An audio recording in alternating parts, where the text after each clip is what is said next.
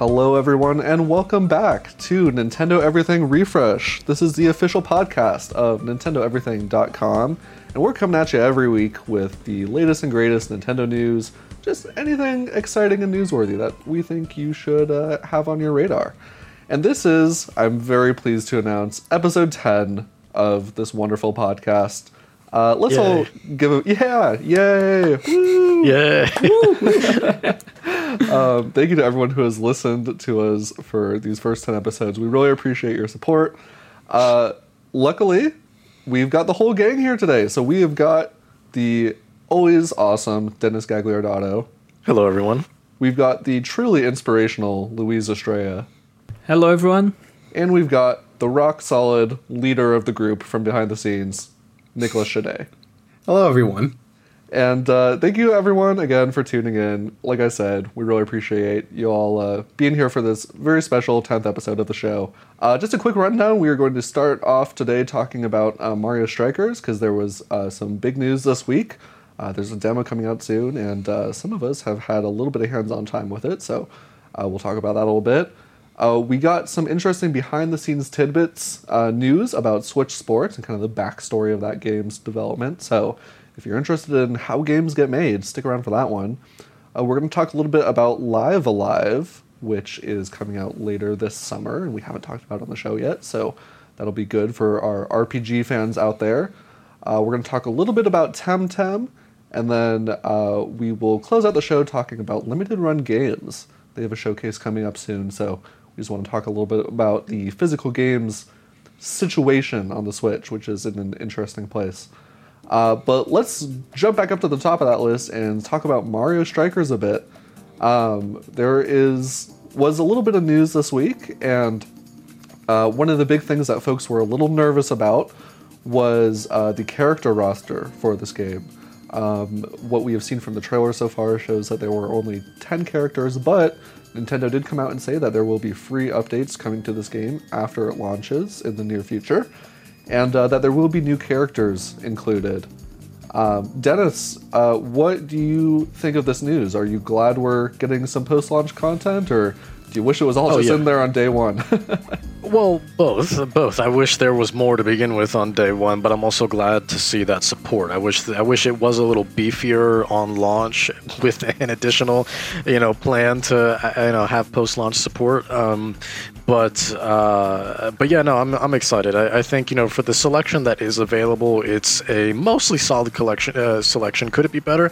Yeah, absolutely. But um, uh, but at the very least, there's that post launch support um, happening, which is which is good. I just hope it's not something that we've seen with past titles like Mario Tennis Aces or more recently um, Mario Golf, where uh, Super Rush, where it's almost too little, too late. Right, I want at least one new character at minimum, at least a month afterwards, at least. Right, like I, I don't want to wait another six months before you know uh, someone shows up and then another six months after that. Like because by that time again I, I- and we've talked about this before where it's like that th- there's there's too much happening i think within a year that people who do play a lot of games like ourselves and especially in our position where we have to review games on top of what we play Right. recreationally right. you know it, it's we're not going to be sticking with it that long you know at least not as long as we would like to you know it's not that we just want to like play for five minutes and move on but uh, you know that there are going to be other games that take priority right so it's it's just something that i want to see more consistently from um, nintendo so and i hope we we do get that. But uh, but from the bit that I've played from the demo, which isn't much. I mean, I think if you're playing the, I think it's called First Kick. If you're playing that, you can try off the, you can try out the tutorial a little bit. And yeah, the training uh, mode, know, right? Just kind of like Yeah. the basics. yeah, and it's uh, it's really fluid, really solid. And I must admit, I did not play the one that was on the Wii, um, but I played an insane amount of the one that was on GameCube. Like my God, if I had to like list, you know, the top five GameCube games that I spent the most time on, Mario Strikers would absolutely be up there. Um, you know, with Smash Brothers Melee, of course. Right. well, and I and I uh, know like and I guess you know just talking about the content in this game, like you brought up a good point that you know for a game to really stick with people for a reasonable amount of time, I, I feel like it has to launch with all that content on day one. Yeah. And we were just talking about Switch Sports not that long ago. I mean, I mean, Luiz, like, are you still picking up Switch Sports on a regular basis? Like, are are you worried that that's gonna trickle down to these other, you know, to Mario Strikers, that same kind of content dearth? Uh, yeah, I, I I did not play Switch Sports for a while now. but I, I think the uh, Switch Sports and Mario Strikers will be very different kind of games. Uh, Switch Sports is like the kind of game. It's it's like a board game that you have on your house and you put in the, in the you put in under your beds and you you only use it when someone comes to your home to actually play it. Uh, and Mario Strikers from uh, like Dennis said, there's a this training mode and from what I've played, it's it's a pretty complex game. Like not super complex, but there's a lot of mechanics to learn. Uh, I think Nintendo really tried to to make the online a little more active, and I think it can be a little more engaging. You know, maybe not at the level of something like Splatoon, but Mario Strikers is remind me a little bit of Mario Tennis Aces, where they made tennis be something completely different with so many mechanics, the slow motion stuff, and all of that. So I'm getting similar vibes to Mario Strikers, but with the added fact that I love soccer. Soccer is amazing. I think soccer is already a very complex sport. I mean, you have a lot of people on the ground, and there's all this kind of stuff and physical contact, all of that. So I think the game will be will be will have more longevity than that. But uh, talking about the model of free updates, I think my biggest issue is the fact that they don't tell us what they're gonna add so you right, are buying right. the game kind of blind you know you know that will yeah. be free updates but we don't know what the characters if it will be more stadiums so i think my biggest issue with that model is the fact that they don't tell the consumers what they are actually buying uh, after the the initial game and we are seeing right here uh, uh, the game it's a sport where are four characters against four and we only have 10 characters. So it's very usual to see two toads two peaches four marios in the in the field. Yeah. and i yeah, think it's baby pretty mario weird metal baby mario you know, dr baby yeah, mario. maybe, I mean, maybe they are, could they could add some of that. classics. But but i'm still pretty excited for the game. I mean it looks it plays really good. It's it's really great. I love the demo and i'm excited to play the the online test next week Okay, yeah. So let's talk about that. Um, and Nicholas, I'm curious if you've played this as well. But yeah, so there's there's an online demo. It's called First Kick, and it the online portion where you can actually like play against other people and help Nintendo test their network, which Lord knows they need it. Uh, that happens on June 3rd through 5th. Um, but if you download the demo now, you can kind of play an offline training practice mode, as Dennis mentioned earlier. So, um, Nicholas, have you played this at all? Uh, I have. I do just want to mention quickly, cycling back to the characters thing. Please. Uh, there were people that data mined the demo that found there were 10 additional post launch slots for characters on top of the 10 we already have. 10? So wow. uh, it does suck that they haven't really talked about what we're going to be getting much, but at the very least, it seems like we're going to be getting 10 additional characters from post launch support eventually. Give us but Daisy. Not, not, confirmed, right? not hard confirmed. It's just in terms confirmed. of in terms of uh, data mining the demo, they found there were ten additional slots for characters. So Got presumably, it. all ten of those are planned to be filled. Yeah, sounds good. Got sounds it. good. Yeah, the Daisy. Uh, people really want Daisy in this game, which I mean, like, I guess I understand, but like, why Daisy in particular? Uh, it's well, because Daisy yeah. in this game, Daisy is particularly iconic. In next level games, yeah. usually the, the, her animations are amazing. ah, okay. Yeah, this okay. is the game that got her a whole bunch of popularity for the most part. Yeah, she well, has a, a, a, yeah. a, great personality. She's kind of sassy, kind of aggressive. It's great. Yeah. They're probably saving something special for her. That's why. That's, that's probably one of those things. Like we don't want to put her in the game right away because when she comes out, we want all the focus to be on her. Basically. Yeah, yeah. I hope so. it is interesting though. Like like the characters that Nintendo decides to leave out. Remember, everyone was like so upset that Waluigi wasn't in the last Smash game, and you just wonder like what their decision making process is. Like they know people want these characters, so I feel like they're intentionally not going to add Daisy because that's the one everyone wants. Yeah, that, I don't know. It's weird.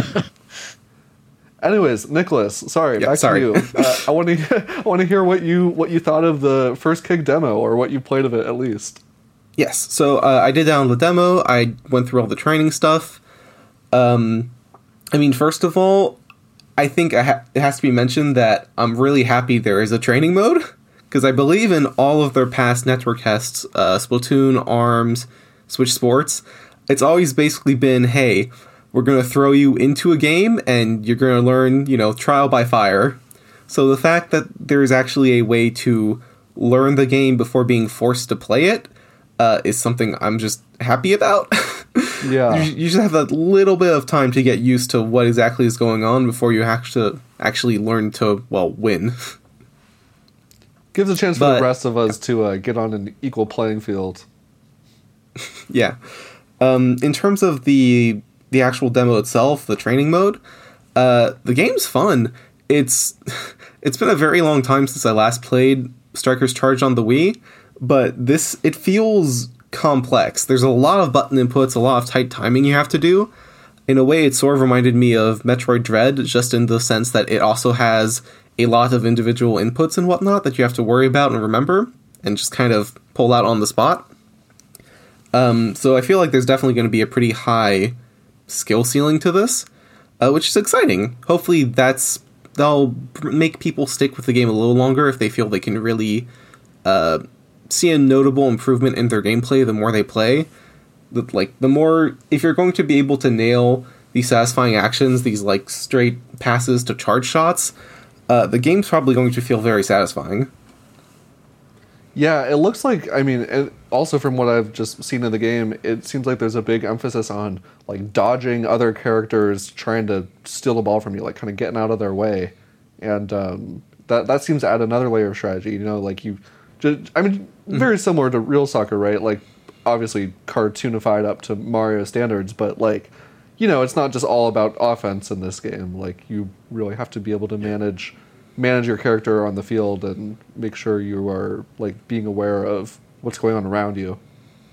Yeah, it looks like there's a lot of reactionary gameplay between the dodges, like you mentioned, the tackles, the fact that you can tackle into teammates to get extended tackles, so that you can sort of like time things cr- properly to get hits you wouldn't normally able to. There just seems like there's, um, like you said, a lot of aggressive gameplay, but also a lot of more defensive gameplay where it's not just going to be soccer solitaire. You just front forward, get a goal, and whatever. You- You're going to have to be playing around the other person, which is always exciting. some of the pro techniques in the tutorial uh, i really don't think i can do that in a match Yeah. they are really complex no? so you have to uh, they demand a specific timing during the, the match so it really is complex. Uh, they even in comparison to the wii version mario strikers Charged, that i played really recently for a video uh, it really is more strategic because on wii it was like chaos totally chaos. All the characters were hitting each other all the time. Uh, you couldn't be like more than one one seconds with the ball uh, in, your feet. So it really is more strategic. I was a little bit worried that it was uh, not as chaotic but i'm I I actually like it a lot. It feels more like a, a proper game that you can win by that you can win a match by your experience by your strategy. So i was i was pretty happy with what i saw. And just a, a general shout out every game developed by next level games has amazing animation and this one is not different. The Yeah. the supercharged mm-hmm. shots are amazing. Every time They're a so character does a, a, a they are doing their animations when they win a match is is just amazing. Really it's something I, I i'm already seeing people just posting the clips on the internet because it's so good. It's so so fun to see it. So yeah i'm loving that. Yeah, that was very nice to see. In terms of like Yeah. worries of it not having as much personality as the past games, like at least that's very much not going to be a problem. yeah yeah, Yeah, that's Well, definitely the, the thing game, that like- that strikes me the most, if I may say so. Um, Yeah, it, it- the game visually is just super crisp too. Like it looks great, like really, really great. Like you know, not just the animations, but graphically, it's, it's a it's a beautiful game. Is the performance holding up? I mean, is it you know people complain Yeah, about the I- frame rate of a lot of these Switch No, games. uh, yeah, that's true. Uh, no, it, it, from my experience, anyways, um, it, everything felt very fluid and very, um, just eh, just very solid. Like I was very happy with everything. Um, I, I do have to mention one thing though, because Luiz made a good point about how pro- you know previous games have been very uh, uh, chaotic, and you wouldn't hold the, the ball for more than one second. And I kind of felt that way. Uh, well, not about this, but I, I started getting a, a sort of similar feeling only because not because I couldn't hold the ball for more than one second, but because I don't know about you guys, but the the arenas themselves feel very cramped. I don't know if you guys feel Yeah. the same way. Like I understand it's only four v four, I get that, but it, it doesn't feel like there's much room really to move. I don't know if you guys felt the same way. I don't know. I just felt like it just felt very like claustrophobic, sort of. Yeah, I mean, uh, I I think it's it's more or less the the same as previous games. I I think the idea is to use that that whole electric thing that we have around the stadium, so you can you can uh, push the characters to to these points. I think they probably tested with bigger bigger fields and it didn't work. I would imagine because of the style of gameplay Yeah. and all of that. But I, I think we'll get a better uh, feeling of how the game actually plays when the online rolls out because uh, we only had some. Th- there's some small matches on the tutorial, but uh, never the possibility of a full match with all the the techniques actually learned. So, Yeah. uh, but but that, that's something. Uh, uh, that, there's definitely something to it. I hope it doesn't happen all the time on the on the online. Yeah, that's why I'm gonna like you know kind of reserve my judgment for now. But it was just it was just sort of a slight feeling that I was getting. Yeah. No, I agree with Yeah. you actually. When I was playing it did feel I don't know if maybe this is also how the old games were and I just don't remember it, but it definitely felt like there was very limited space to move around. It's it's kind of funny because I feel the opposite way about soccer and Switch Sports. I feel like the court in that game is too big, and I feel like every time Totally. I have to, like, run across, my character is exhausted. And I'm like, dude, you've only run like See, fif- I- I- 50 feet. Like, calm down.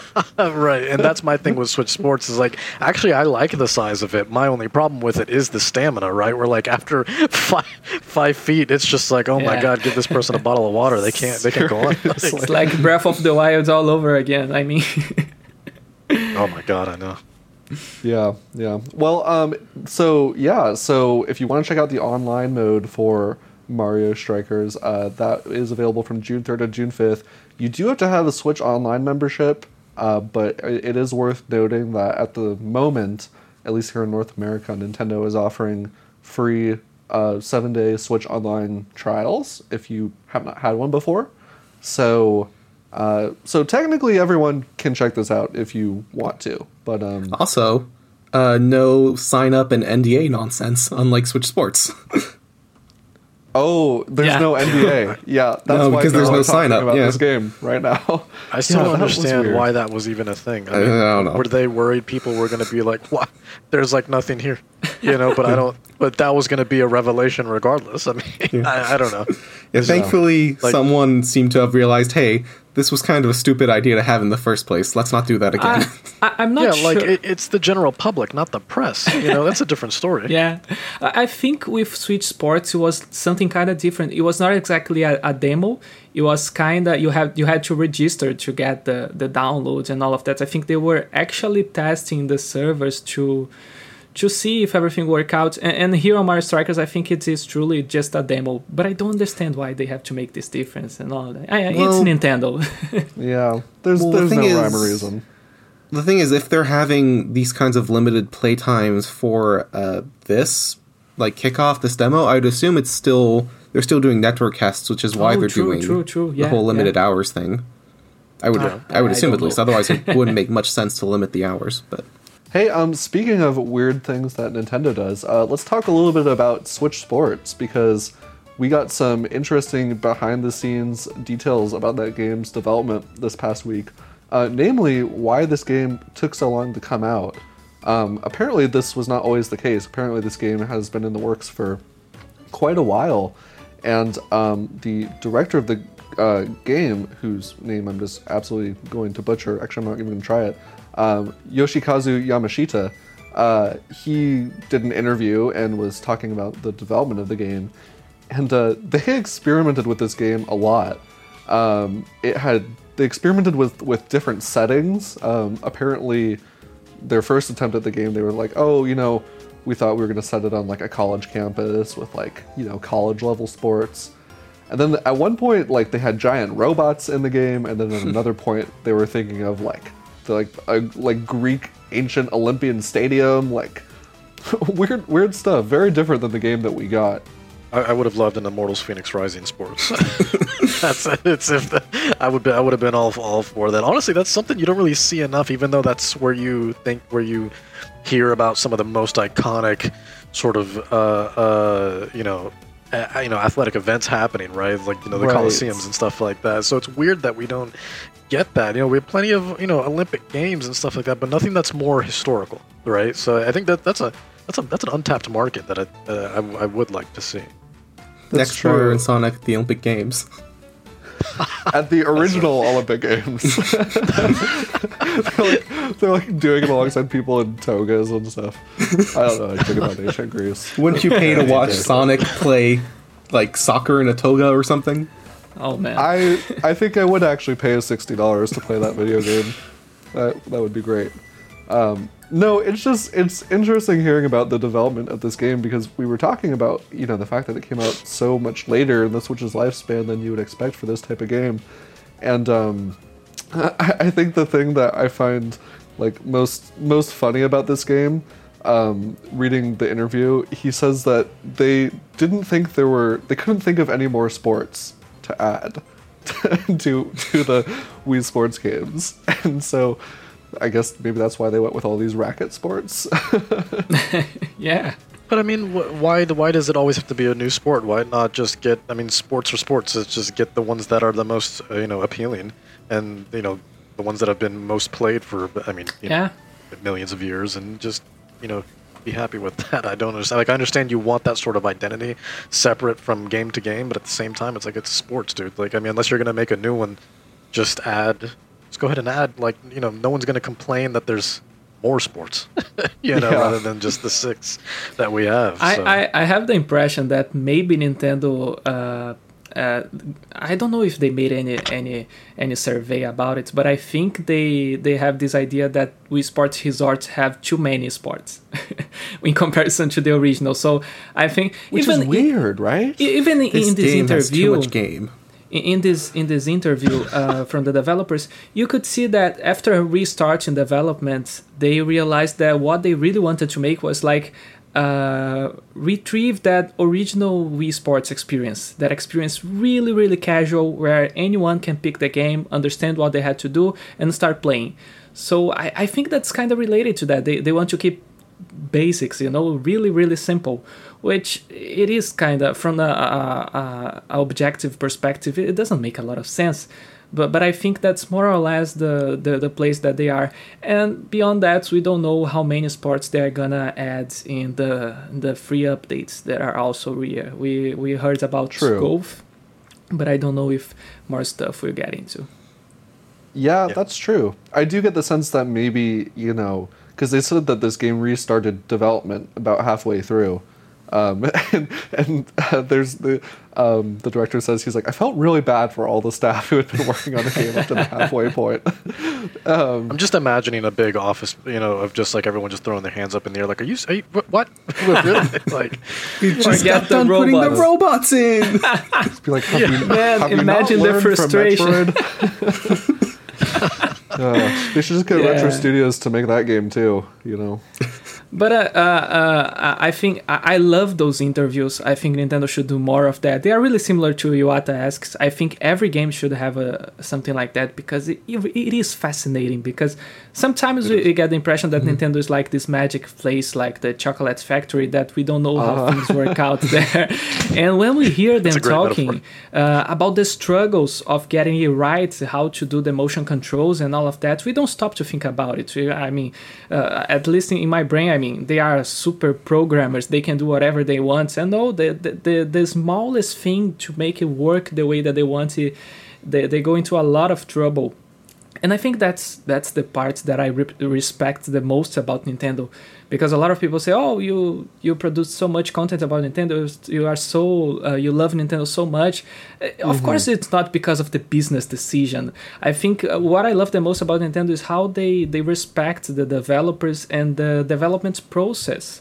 I mean, just the idea of restarting the development of a of a game like Switch Sport, which is it's not like a big AAA project. I think it's just uh, that show the respect for the process, for the development, because there are artistic processes like that a lot of the time. You have to, sometimes you have to restart, sometimes you go out of rails. So Yeah. I just think it's fascinating to see how much thought that is in a game that, at a first glance, it seems like a, a very simple game. Well, Yeah, and I, like, I agree. I- yeah, I think it's also one of those things too, where like you like you said, Luiz, it's it's it's about respecting the development process, right? Because you know, video games are not cheap. You know, they're they're very expensive to make, and I think most other publishers and developers, when you're halfway through a game, restarting isn't really an option. More often than not, I feel like you would have seen the game just straight up get canceled, right? So to actually go back to the drawing board and restart it, and you know you lose a lot of money in the process. Um, you know that that takes a lot. That takes a lot of commitment, but again, it takes a lot of respect also because you also want to make something that's gonna work because you see something there. You see the potential there, but maybe the route you first went wasn't the right way. So let's go back. Let's rethink this. Uh, what what can we do to get back up on our feet and make this work the way we want it to work, right? Versus just straight up canceling it and all that time, effort, uh, you know, blood, sweat, tears, so on and so forth was all for nothing, right? And I think that's probably the most heartbreaking part. I think for a developer, which I'm sure all of them consider themselves artists, and really they are. You know, to I mean, any anybody who creates something from nothing to me is an artist, right? So Yeah.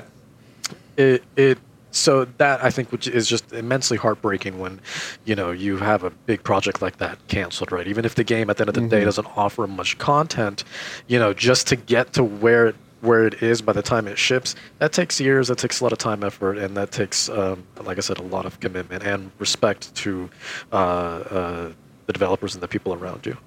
Well, you know, I mean, except for all those contractors, I mean, we don't we don't need any of that. It's, Uh, uh, well, yeah, that's yeah, true. yeah, Yeah. yeah. Yeah. Yeah, they can't yeah. eat with us. No, I mean, yeah, I mean, obviously Nintendo's not a perfect company, but yeah, I mean, to your point, like, I mean, this game may not be for everyone, and I think that's totally fine. But like, I have a I have a close friend, and uh, he came over to my place, and we all played the game for a little bit, and then he went home and he bought the game, and he said that he and his wife have been playing it a lot, you know. So, I mean, you know, this is not like like they really do. Nintendo does the, yeah, the fact that they restarted this game, you know, like this is not like a, a 50 mini games party, you know, situation where it's just, you know, like take a big company like Ubisoft or whatever, you know, insert big company here just churning out these mini game collections. They're just at a very low level of quality.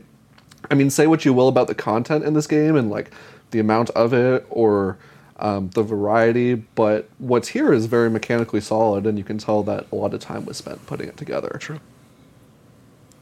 Yeah. All right. Well, um, I guess before we move on, um, if if y'all could see one sport added to Switch Sports, because I don't think we'll be talking about this game until golf comes out later this year. um, what what other non golf sport would you like to see added to Switch Sports? Um, Let's start with I- you, Nicholas. Yeah. Um, I don't have. kind of just thinking about it. the one thing that I think would be really neat is to have some sort of um, flying sport added. I'm just thinking in terms of Wii Sports Resort, in terms of like the kind of lack of Pilot Wings style games we've had for a while now. Just having anything uh, that lets you kind of fly around and just explore, similar to what you had in, uh, I believe it was Wuhu Island for Wii Sports Resort would just be really fun and really cool. And I guess it doesn't exactly qualify as a sport per se, but just something of that nature uh, would just be really nice. I feel like it's been kind of lacking in terms Well, of you know, here's these here's what I could see. I could see them doing uh, competitive drone racing around Spocco Square. You know, because you have all those buildings, you could kind of like fly between the palm trees and stuff. that would be awesome. That could be actually. I would cool, yeah. love. Yeah, it's, it's kind of a sport, right? Yeah, I mean, it would also be unique too. So Yeah. Yeah.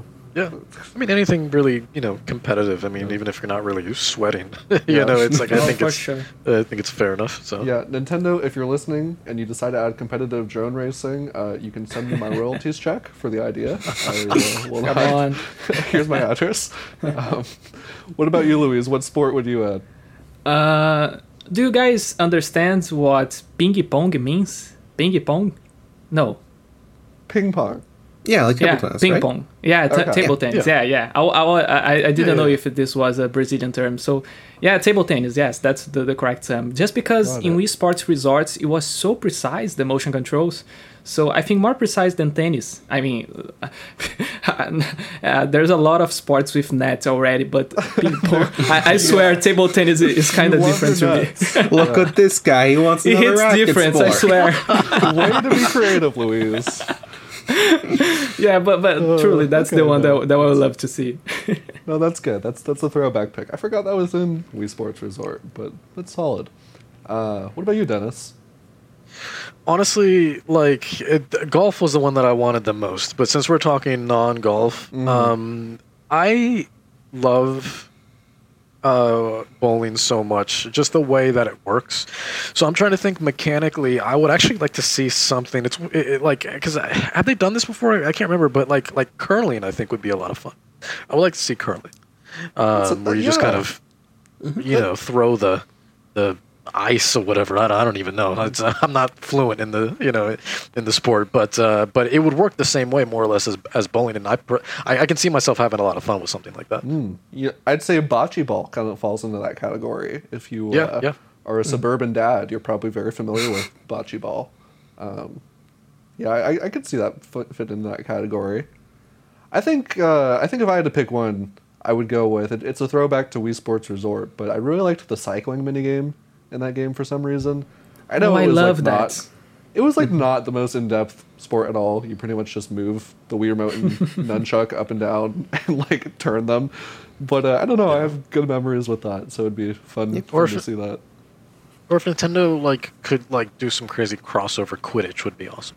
Get Quidditch from Harry Potter, I think would be that'd be pretty fun. Yeah, where's my Blitzball? That- yeah. Oh my god, I'm getting, I have so many memories with that. that That's a whole podcast in itself. Blitzball. All right. Well, uh, yeah. So Switch Sports behind the scenes always interesting. Um, we've talked about that game a lot, though. Here's a game that we have yet to really talk about on this show, and it's coming out pretty soon. It's coming out in July, right before Xenoblade Chronicles 3, which we have some folks who are very excited for that game. Uh, Live-A-Live.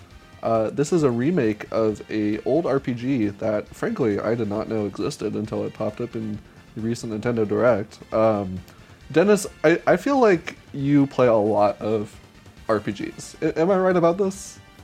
Sure, yeah. I mean, and not you know, not as much as of late, but my entire like you know upbringing in terms of video games, yeah, has been, you know, uh, majority RPGs, absolutely. Do, do you feel qualified to give give us what's the what's the TLDR? What's the what's the basics? What is Live-A-Live? You have to describe yeah. it. So it's it's you know I, I I wish I was more fluent on the topic just be, but you know because the game never really came out in the West before. So it's but it's an old game from what I do know. It's an old game from uh, the Super Nintendo era, if I'm not mistaken, that uh, just never saw the light of day um, in the West. And but it was super complicated and did something super unique at the time, where it told uh, eight, I- believe, different stories, almost like Octopath Traveler, except these are in each their own individual unique experience, right? So like you'll have a sort of sci-fi story, a sort of uh, western story, uh, a more traditional fantasy story, so on and so forth, um, and they're all developed in this sort of I don't know how to explain it, like this odd. Um, They're like amalgam, like a- vignettes, right? yeah, kind of. Yeah, because they're all developed by different developers too. So you have this sort Oh. of collection that all, but it all ties into each other. I don't know if they're doing the same thing with this remake or if it's just one collective team that's just like, all right, let's take what we know from the original and adapt that for the modern day. But for the original, yeah, you had eight different stories that were developed by eight different uh, developers and teams, um, and we're just kind of packaged together as this one sort of theatric uh, uh, experience called Live-A-Live. And uh, so, yeah, now we're getting that for the modern day and the beautiful HD 2D uh, remake, something akin to Octopath Traveler, right? Um, uh, Triangle Strategy, uh, and then of course the Dragon Quest uh, uh, remake that will be happening, um, you know, in that engine as well, which is a, just a gorgeous engine. So. Um, yeah, uh, it's it's it's hard to explain because again, it's it's not something that you know it, it, the West is or anybody outside of Japan for that matter is, is too familiar with. But no, I think that's uh, that's a solid summary. Um, yeah, this is definitely yeah. So this was a Japan only game, and um, apparently it's it's a pretty short for what Yep. a lot of people consider an RPG to be. Right? Like it's not it's not a super lengthy experience, despite the fact that no, it's um, it says there's like you've got the seven different time periods, and I think there's probably one that brings everything together because that's generally how they do these types of games. But yeah, I mean, Yeah. you bring up a good point, like comparing it to Octopath Traveler, you can kind of see where the influences collide between these two games. Absolutely. Um, I think the thing that is really interesting to me reading up about this game is that um, when the game came out back in 1994, uh, I want to say, yeah, 1994, uh, it only sold 270,000 units, and it was considered a failure. Um, so, of all the games to be getting a remake exclusively for the Switch that uh, Nintendo is publishing here in the West, mind you, um, it, it's a really interesting choice. Yeah. I, I think it's one of those games also where I think when you have trouble um, creating new original IPs and content, sometimes you just want to go back and look at some of your legacy content and think about, okay, what's a game that deserves a second chance, right? And I feel like Live-A-Live was just kind of sitting there in Square Enix's uh, sort of catalog, and they were like, you know what, there's something here and now that we have this engine and we've seen the success with Octopath Traveler, we've seen the success with with uh, Triangle Strategy um, and other games that have adapted an HD 2D um, sort of method, uh, not just from Square Enix, but you see a lot of other studios now that are taking that sort of, you know, let's take pixel art and put it on with a 3D backdrop sort of approach. Um, you know, it, it's now there's a market there that's sort of more uh, attuned to it and really just sort of uh, craving it, honestly. And RPGs have also, over the last decade, become their own beast, right? Uh, for better or for worse. So you've seen the RP- RPG genre evolve, and even something like Final Fantasy, which has traditionally been turn-based, now has become this sort of, you know, action. Uh, uh, packed uh, series with you know Final Fantasy 15 and Final Fantasy 7 remake, which you know you don't need. I mean, you can turn a turn-based thing on, but uh, that's absolutely not you know the the design philosophy behind it anymore, right? So, Right. um, but you want to tap into that market that's more nostalgic and more committed to those retro experiences, um, but adapt them, you know, to the modern day. And I think now that Square Enix sees that, we're seeing that more and more, and they're capitalizing on that. And they're doing a great, great job with it. So um, I'm, I'm assuming Live-A-Live is. That's probably why we're we're seeing that make a comeback on Switch, no less. Which Switch has always been such a fantastic platform for for games like that that could be played in both you know uh, TV and handheld. So Totally. Well, and Nicholas, like you have been playing through Octopath Traveler lately, and so I mean, here's another game coming out in this HD 2D engine. I mean, are you? We, we're seeing them use this engine a lot, and I, I mean, I personally, I feel like it's great that they are bringing back these older games, right? I mean, I'm. It's another form of game preservation, but um, Nicholas, like, are are you excited to play some more games with this kind of art style? Uh, I mean, absolutely. I think it is. It's a way for them to bring back these old RPGs, and obviously the the HD 2D graphics style is not something that's easy to do necessarily. Like it still takes effort for it to work out right, and I think they've redone sprites for the game, like even for the main characters and whatnot. But it's still uh, an easier way, I would say, to have a remake of these old RPGs than just doing a full 3D remake, like we saw with, um, I believe it was Secret of Mana a few years ago, uh, where they can have Yes. kind of the still the same authentic feel, uh, and yet still have it be fresh and new. And I'm I just I'm loving it. It's really really nice to see. I desperately wish the game wasn't coming out a week before Xenoblade because I really do want to play it. Um, but yeah, I'm just super excited. Live-A-Live.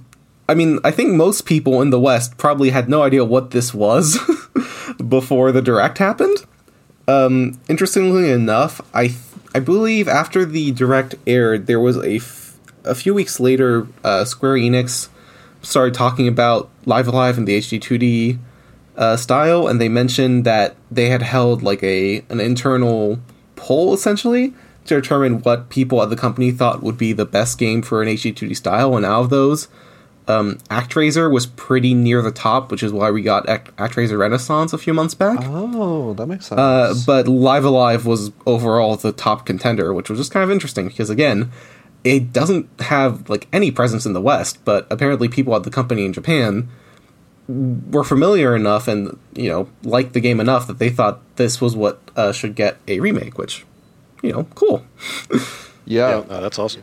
I think I think fan demand actually did play a role in this one because reading kind of about the history of this game, you know, they basically came out and said they said you know the the odds that this will ever get a remake you know depends on fan demand and I guess this was a case where there must have been enough of it and it coming at the right time with the HD 2D engine and just kind of the wide you know how easy it is to play RPGs on a platform like the Switch. It does feel like the time for a game like this. Yeah. One kind of neat uh, tidbit about the game, which is probably, if people in the West have heard of it, it might be through this, uh, is that uh, Toby Fox, developer of Undertale, um, I think most people know the song Megalovania from Undertale. Um, and that song was inspired by a boss theme from Live-A-Live called Megalomania. The name is pretty much directly pulled from it, and Toby I Fox heard has there confirmed that is was no his one. inspiration. Yeah. Yeah, which is you know pretty neat. I think the song itself was composed by Yoko Shimomura, so Live-A-Live also has a pretty solid soundtrack from the the sound of it. Yeah, Interesting. That is, that is Yeah, a she's- deep, she's a deep brilliant cut there, composer. Nick. Yeah. yeah. Overall, I'm just super happy for the game. It's it is very interesting how similar to Octopath it is between like the eight different stories and like the two, the HD 2D visuals, um, which is just kind of funny since I've started replaying Octopath. But regardless of all that, I'm just very excited to be uh, for that game to be out and to be able to experience it for the first time. Do you Yeah, do you guys Oh, think ahead, that Luiz. we will see uh, a Chrono Trigger in that style? Because that's one Oh. that I never played, and I know Hmm. that it, it, it's a sin to never play Chrono Trigger, but I think it's one that would really work out in HD 2D. That's Yeah. a good question. You know, I think if we hadn't gotten the Chrono Cross remaster, I would have said, yeah, there's no way they wouldn't. But it's weird that they would bring that game to the Switch before Chrono Cross. I'm sorry, Yeah. before Chrono Trigger. You know, so I'm not I'm not optimistic about it. Really. I mean, as it is, there's just there's so many old SNES era RPGs that uh, could get a remaster similar to this, True, or yeah, true, remake similar to this. That it's kind of hard. Like, obviously, yes, Chrono Trigger should absolutely get one. Final Fantasy VI should also absolutely get one. We know, I think Dragon Quest III is getting one, so NES Yes. era RPGs are also on the table technically.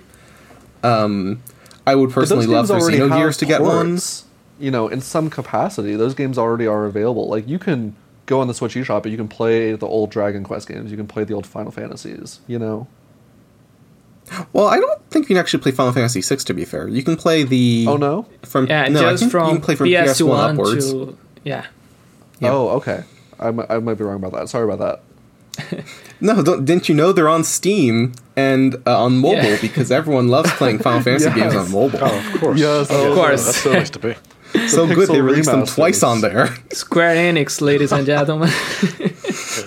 I, yeah, I think I saw the other day. I was browsing the App Store and I saw that you can play the DS like remake of Final Fantasy IV on iPhone, and like that's such a specific thing. Yeah. it's Yeah. weird to me that they would Yeah. port a DS game there. I never played a full game on my phone. I think an RPG never. It just seems like such an No, not an RPG. thing. I'll, I'll do puzzle games, but Yeah, not an yeah. Like I've I've played Agent A and I played uh, Moonlight Moonlight Valley. No, something like that. So, Yeah. but it's, I don't know. It's but yeah, no. It's but a big RPG that's forty hours. No, you're crazy. I'm not Well- doing that on my phone. And you know, I always used to think that way, and I know we're going off on a bit of a tangent here, but but I really think that is changing a little bit because, um, you know, I mean, a lot of these games that launched mostly on PC and mobile, like Genshin Impact, you know, take that for example, that's huge now, and um, the same developer they announced this game not too long ago. It's called Zenless Zone Zero, and it looks like it looks like I don't even know how to explain. it. It's like it's almost like Genshin Impact, but if it was Jet Set Radio, and it's just got Wow. just amazing animation, amazing character designs, um, amazing world building. Just from what they showed off in this trailer, um, the gameplay looks like stuff that you would see on current gen consoles, and it's a game that's going exclusively, as far as we know, to phones and PCs, and so there must be an audience for these types of games because developers are sinking a ton of money into them. Yeah, just Yeah, just true. last week, uh, Ni no Kuni Crossworlds released on the West, which is exactly like you described. It has amazing level of animation. It's really similar to Genshin Impact with that, but with that Studio Ghibli style that we see on Ni no Kuni. But the whole issue is that there's a big public. A lot of people are playing those games, but Personally, I don't like those games because they are free to play and usually they have a lot of gacha mechanics where you pay money to receive loot box stuff. So it's the kind of thing that I just want to keep distance personally. But they are really well produced. There's you can see that there's a lot of budget behind. Yeah, there's an Octopath mobile game that's a similar situation where it takes place in the same world. It's got apparently a really good story and all, but it's a gacha game. and that just kind of kills part of it for me, but yeah. Yeah, true. But you know what? I bet that's how. I mean, that's probably their whole plan. Is like, oh, we're gonna Oh, get yeah. these these console gamers who love these RPGs and get them to sink a bunch of money into these free to play things. true. It probably works, or they wouldn't Yeah, keep. I mean, like doing you it. said, these games sell. This probably, I would assume it's probably a bigger market in Asian territories, uh, in Japan and China and stuff like that. It, not to say that people don't still engage in them here, but I'd imagine it probably is very successful back there to compensate for the fact that people here still sort of have a bit of a stigma towards it. Mm-hmm. But yeah, yeah. that's just Well, speculation. Place your bets now. Uh, how many years till we get the uh, iOS exclusive Live-A-Live sequel that uh, we have free to play? Um, all right. Well, uh, we're coming up on the end of the show, but I think we can cr- uh, squeeze in, not cram in. We we take our time on this show. Uh, I think we can squeeze in one more topic, and uh, let's talk about Temtem. This is a game that is coming out uh, in September 6th, and I bet a lot of our Pokemon fans are already pretty aware of this one. Uh, it's it's got some Pokemon vibes. It's a monster catching game. It's got a lot in common with Pokemon. It's got that traditional top-down Pokemon view. Uh, it's been in early access for years at this point, um, but the big difference is that it's kind of an MMO. It's it's online, and you can you can explore uh, this Pokemon style game with your friends, and um, I think a lot of folks have been excited for this one, and it is coming to Switch in September. Um, Dennis, you seem. I mean, we we know you like Pokemon. Um, is this a game that has been on your radar? Uh, it, it very much has been on my on my radar. In fact, I I, I funded the Kickstarter way back when it Oh. was on Kickstarter. Um, so yeah, I uh, I got access to the alpha like forever ago once that became available and um, you know on PC, but I just never I never touched it for the reasons being because I didn't want to get spoiled on a game uh, or or become fatigued on a game that I knew was just gonna grow and grow and grow, right? And like I, I even found my email here. I basically put thirty dollars down into the Kickstarter back on June thirtieth, twenty eighteen. So four years ago. you Wow. know, um, yeah. So it's it's been it's been a while. So you're an investor, really? Yes, yes, yeah, pretty much. Um, so I've been waiting for this uh, for a while. It's funny because they say estimated delivery September 2019, which obviously did not happen. but um, so here we are a couple of years later. But yeah, no, I, I didn't want to get. You know, even though I had access to the alpha and and even access to the entire game, really, as it's been evolving, um, I haven't touched it just because I wanted to experience the game from beginning to end, or as much as I could, anyways, because I know this game's going to be massive. You know, without much issues, without many bugs. You know, because there is going to be a heavily, um, you know, uh, online, a big online mechanic to it. You know, I didn't want you know any potential you know server issues sort of ruining or degrading my overall experience, right? So, um, once it's once that 1.0 build comes out, you know, and everybody gets to play it at the same time, you know, I'll get my key, and you know, that's when that's when I'll jump in, you know, at the same time with everybody. Could I jump in right now as we speak? Yeah, absolutely. But I, I just don't. You know, I, Yeah, I, I'm not a fan of early access stuff really, especially when that early, where it was an alpha, and obviously it's gone into beta and it's it's been like that for a while. But yeah, no, I want that full build. I want to experience it, you know, from front to back, and and you know. But I've been you know I've been reading every email that I get, every update, you know, which now they're on like eighty something. Which you know, if Oh, anyone dear. who's you know, you know, uh, fund help fund a Kickstarter before knows that that's a lot of updates.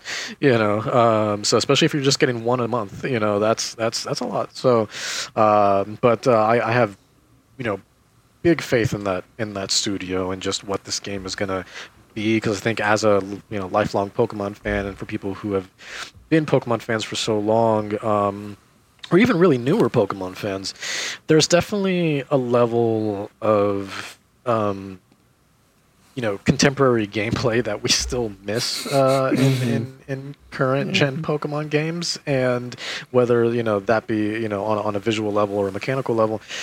So I, I'm hoping Temtem you know really puts itself out there and uh, really wows people, which which so far just from what I've been seeing you know uh, just over the years, it's been pretty positive. You know, again, it's not you know perfect, but Yeah. it's it's been overall positive and uh, yeah, it's just nice to have a break from the actual Pokemon formula and take what's made that series so great, but modernize that and actually utilize, um, you know, the hardware in a forward-thinking way. Yeah, so the big things I'm seeing that kind of set this game apart from Pokemon, I mean, already mentioned the online world. Looks like there's a big focus on customization. It says you can buy your own house, kind of decorate it your own way, like Animal Crossing style. Um, you can like invite your friends over because you know it's an it's kind of an online game. So there's like a big focus on the social interaction. Um, Luiz, like, would you be able to get behind this idea of just this very connected, online focused Pokemon game? Uh, probably not, but because Oh, uh, okay. I'll be honest, the only thing that I know about Temtem is that it is uh, it has some Pokemon elements. Uh, because I'm not that big of a Pokemon fan, so even games related to Pokemon that try to follow the same formula, uh, usually I don't I don't follow.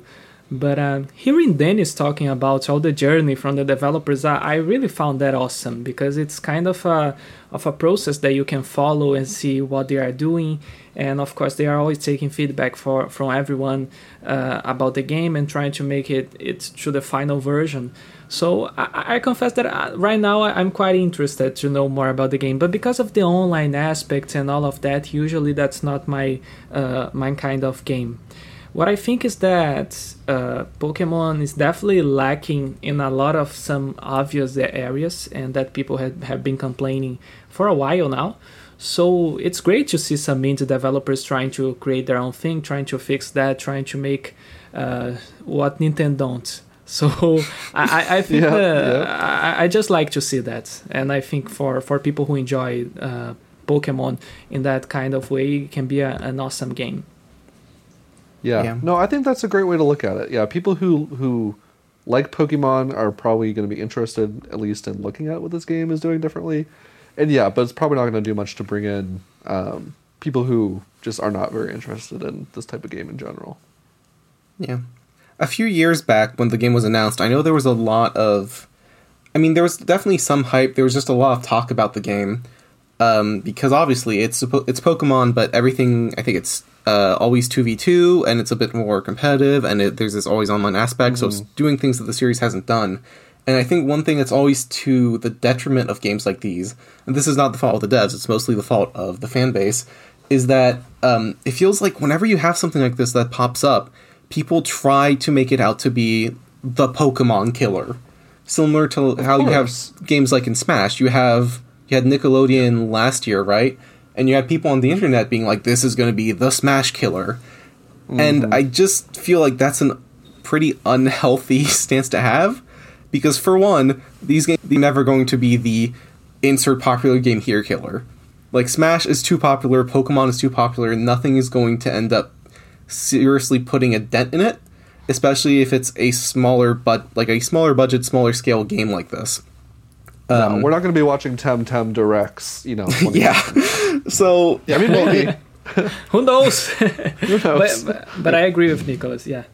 yeah, there's that. There's Yeah, the uh, it- fact that in general it makes people have ridiculously high expectations for the game. In general, I just feel like it's a detriment to the game itself. Because Temtem is probably going to be a very fun, you know, very fun, unique Pokemon like experience. But I just hope that people don't try and lean into it as this is everything Pokemon isn't, and this is just objectively superior. Like, Pokemon needs a lot of improvements, in my opinion. but I don't think this is a good way to go about it. Um, in terms of comparing the games, I mean, I'm just Yeah. thinking like in terms of similar games, similar bigger budget games on Switch we've gotten.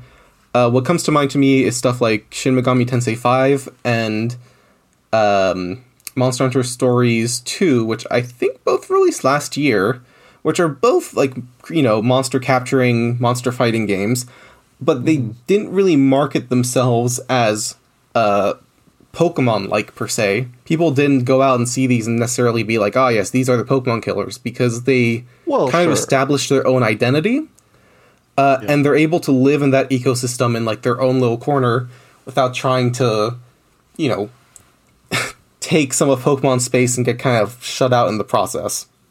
Well, I think something as big as that also. It's, Yeah. it's hard to like go for a juggernaut like that because Pokemon has something that a lot of other games don't have in general. Not just we're not just talking about games that are similar to Pokemon. I'm just talking about gaming as a whole. Well, well no, not, not just Pikachu, but but it's the it's it's the cultural impact, right? Where like Pokemon, much like you know, uh, like Star Wars, you know, much like you know, I just uh, so many famous things in the world. Uh, you know, it's it's you don't see movies coming out going like this is the Star Wars killer, right? like that's not that's just not a thing. You don't do something like that. You should, if anything, pitch yourself as an alternative, as a here's this new thing that's like this, so you might like it. Um, but you know, it's it's not going anywhere, you know, unless it just ends up, you know, collapsing on itself. But it, it's too culturally relevant and impactful um, in the world uh, with way too much merchandise way too much marketing you know from tv games the you know apparel uh, uh, housewares every, everything you can imagine um, that you can you know plaster pikachu on um, you know it exists. So and a lot of other properties uh, uh, in general not just games but anything it's hard to have that cultural impact right? Uh, and, and it's it's rare to see something like that develop over time. I mean you see you know why has marvel come to prominence over the last decade or so? It's because of this huge universe they've built right? So now marvel is this culturally relevant thing you know? Everybody knows no one knew who iron man was 10 plus years ago. Now everybody knows who iron man is you know what i mean? So it's something like that like stop going for the jugular and just Yeah. Keep you the know, hype train yeah, on the yeah. rails, is what you're Yeah. saying. Exactly. Exactly. okay. Exactly. Yeah, and to be clear, although this is not say- the devs. This is just, I think, Yeah. the No, people no, in the no. fan base that get a little too um, enthused about these games. But overall, yeah, I mean, I'm looking forward to Temtem. I hope it'll be a nice alternative, like Dennis said, to Pokemon, and uh, hopefully it does well. Yep. Uh, September 6th, later this year, uh, the game will be coming out in its full release, and we may have uh, some more to talk about when it gets closer to that. So stay tuned for that. Uh, and that, with that, that just about wraps up our show for the week. This has been episode 10, but before we wrap things up, as always, we got to talk about what we have been playing lately. Uh, Luiz, let's start with you. What have you been playing lately? the same as every week xenoblade 2 uh, yeah i'm still playing the game i'm i'm always finished with the story uh, and now I'm, I'm starting to do the, the side stuff. I'm on chapter 9 for those who, who Ooh, actually okay. understand uh, the reading of the game. Uh, it's been a lot of fun and I, I, it just takes a lot of time. I, I play like sessions of one to two hours per day, so it's a lot and I'm, I'm, I'm not playing anything else. But probably by next week, I, I will start playing another thing.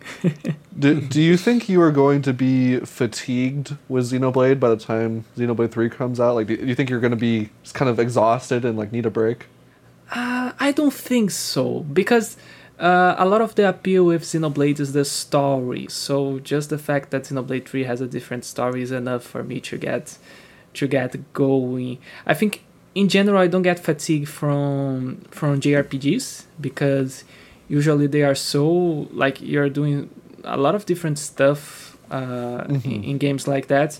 Sometimes I get with platformers or action games, but when there's th- this new story to keep me interested, I don't think so. But I don't know. Maybe maybe I'll be. But let's. Uh, for now, I'm still pretty hyped for Xenoblade 3 in July.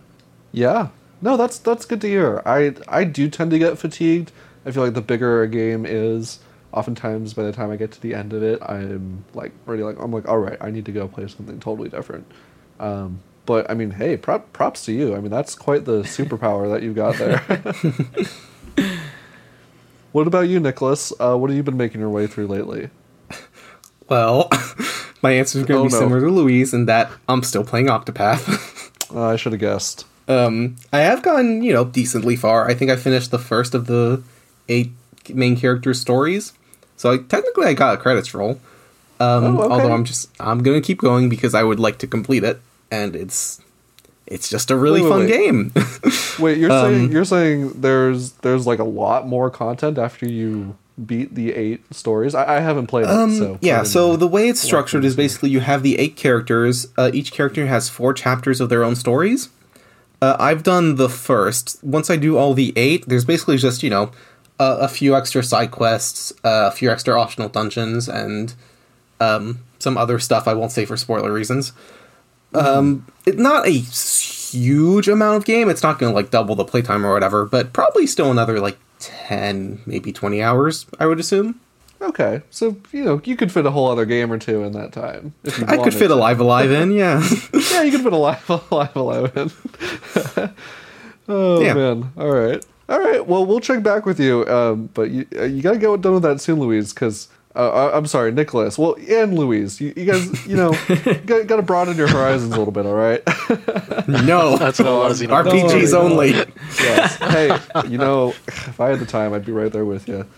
Um, Dennis, please give us some variety here. What what have you been playing lately? I will actually. Yeah, no, I, I will actually. So, so I, actually, I'll give you a yin yang actually because uh, the two games I've been playing have been uh, very different. Um, a, a couple days ago, I started uh, V Rising, which I'm sure uh, maybe some some of our listeners have heard, have heard of uh, by this point, just because it's it came out in early access uh, on Steam uh, pretty recently, at least within the last week or so, and it's already reached uh, over a million players, right? Which is huge for a game like that. I mean, that's what you want for not only an early access title, but for you know such a small studio, you you everyone dreams to to hit numbers like that, right? It's the new Valheim, pretty much, right? So, um, but yeah, no, V Rising. I've been playing a lot of that, where you essentially play as a vampire. You can create your own vampire, and um, but I, I wouldn't even really put it in a, the same camp as Valheim, even though there's a lot of I, I- can see why people would on the surface on a surface level, but I, I don't think that's a fair survival and comparison. crafting, that kind of thing. Right.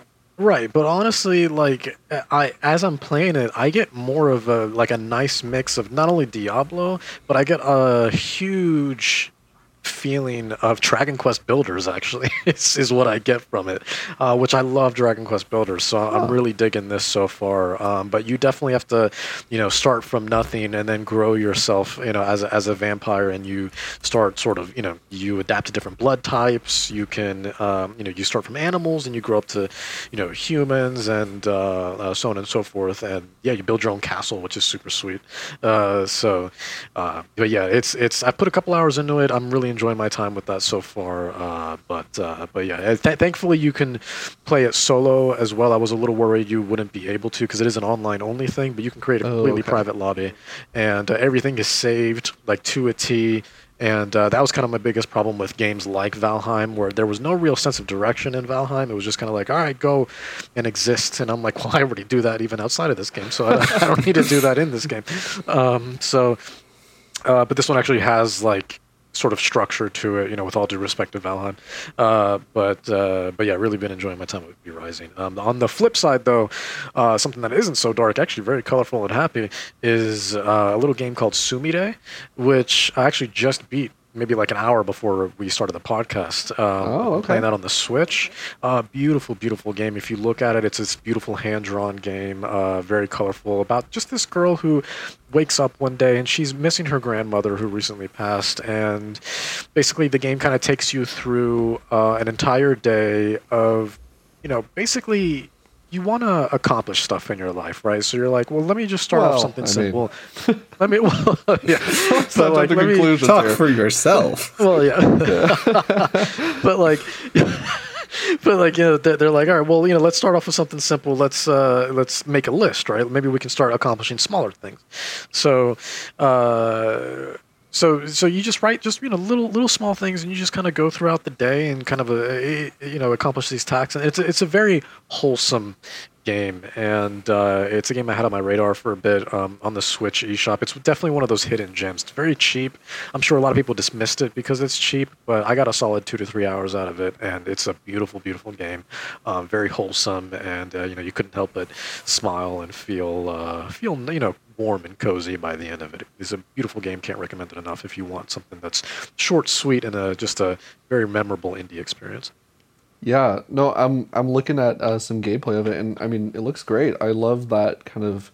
It definitely has a painterly aesthetic to it.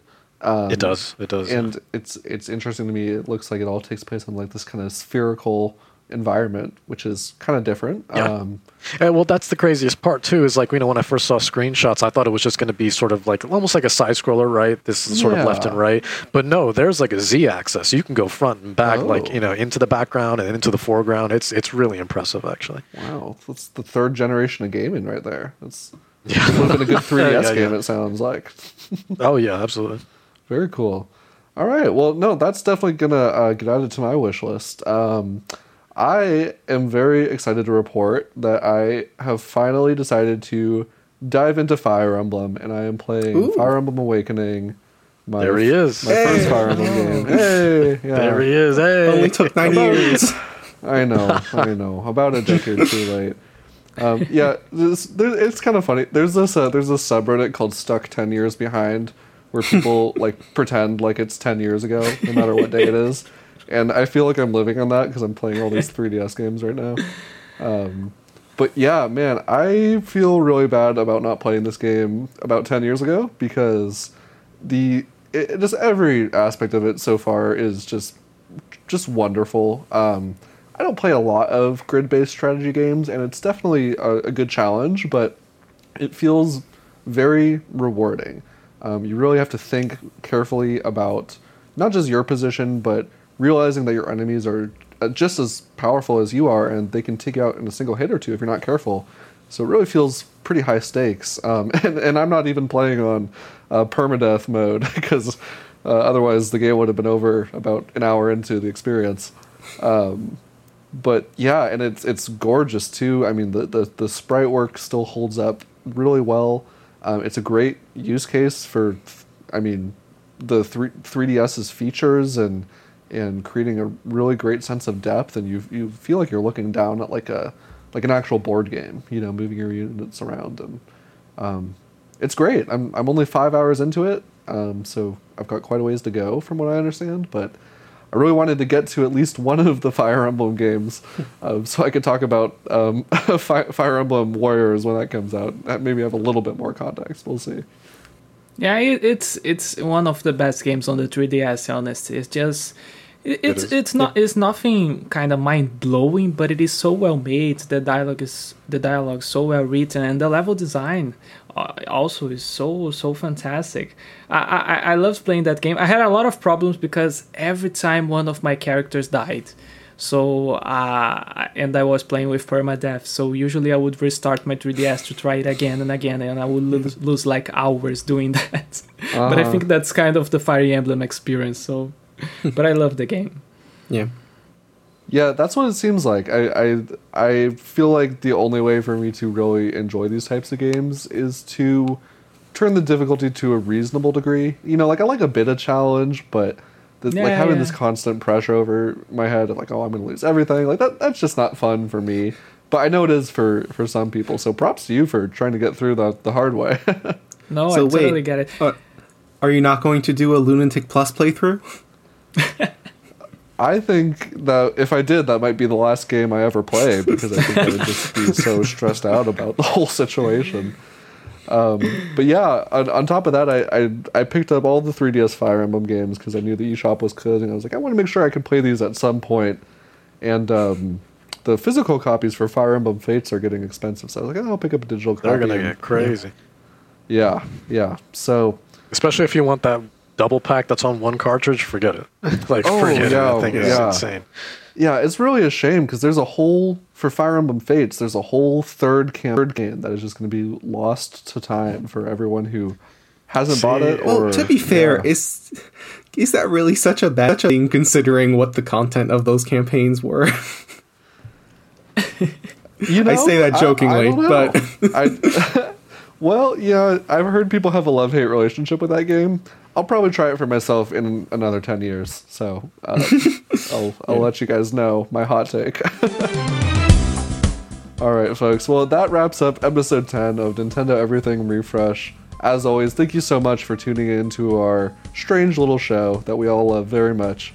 Um, if you've been with us, please tell your friends. Uh, we are on all these streaming platforms Spotify, Apple Music, Google Podcasts, so wherever is most convenient for you.